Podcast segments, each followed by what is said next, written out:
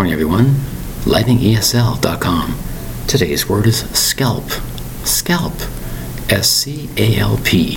One syllable. What is the scalp? Well, just underneath the hair of your head is skin.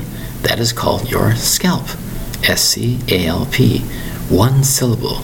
Very important word to understand when it comes to hair growth is your scalp. How thick is your hairline? Underneath your hair is the scalp or skin. How is the blood trans- coming through to perform good nutrition for your hair? That is your scalp. S C A L P. And sometimes when you get a haircut, especially the gentleman, and the hair is cut so short, you can see your scalp. Sometimes it's very red or agitating to the skin. That is your scalp. S C A L P. One particular syllable. So be careful when you get your hair cut short, very, very short. I think it's called number one on the system dial. Number one is very short hair to your scalp. S C A L P.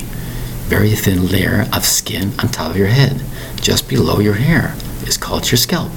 One syllable. Thank you very much for your time. Bye bye.